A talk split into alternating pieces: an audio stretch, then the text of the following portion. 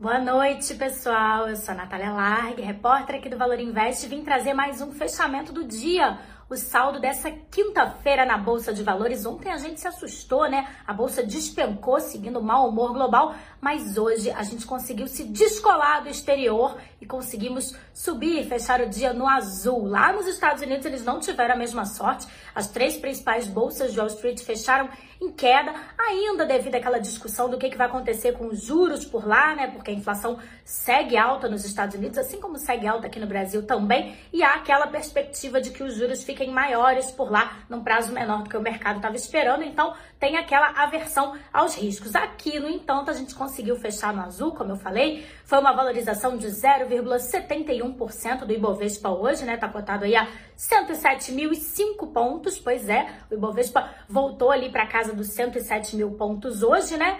E a principal explicação para isso foi a valorização das commodities, especialmente aquelas minerais, metálicas, né, que ajudaram aí a impulsionar ações importantes para o índice, como é o caso da Vale, da CSN Mineração, da Siderúrgica Nacional, da Uzi Minas, Gerdau, Todas essas subiram hoje, né? Especialmente a Vale, que como a gente sempre fala aqui, tem um peso bem relevante no Ibovespa, então se ela sobe, ela ajuda a puxar o Ibovespa para cima, né? E foi isso que aconteceu hoje.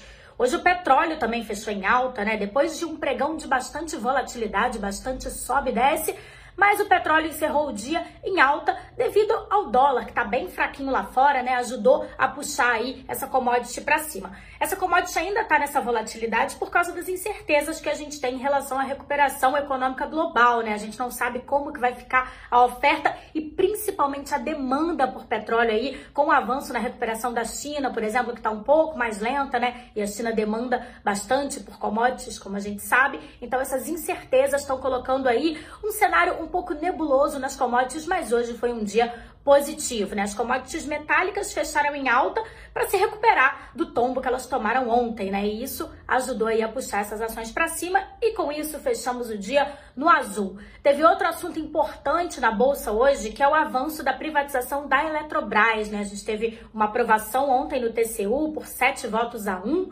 né? E isso animou bastante os investidores, né? A gente tem um avanço aí nessa novela, tá perto de acabar. Isso animou bastante os investidores, os papéis da Eletrobras também subiram hoje, foi um dia positivo para essa companhia. Então, quase tudo azul aqui no Ibovespa, né? Quase tudo azul não, o Ibovespa fechou no azul finalmente, né? Deu aquele alívio, porque depois do tombo de ontem, se tivesse mais um tombo hoje, ficaria difícil a semana. No ano, a gente continuou com uma valorização um pouco maior de 2%, é uma valorização baixa, mas ainda continuamos no campo positivo. Quem não estava no campo positivo hoje foi o dólar, né? Como eu falei anteriormente, o dólar teve um dia bem fraquinho lá no exterior. Aqui no Brasil também foi uma queda de 1,28%, está cotada a R$ 4,91 a divisa norte-americana. Continua alta, como a gente sempre fala aqui, mas pelo menos teve uma queda hoje, né? Arrefeceu um pouco. Amanhã eu volto para trazer o fechamento não só da sexta-feira, como da semana também. E eu espero vocês aqui e também no Spotify. Uma boa noite a todos.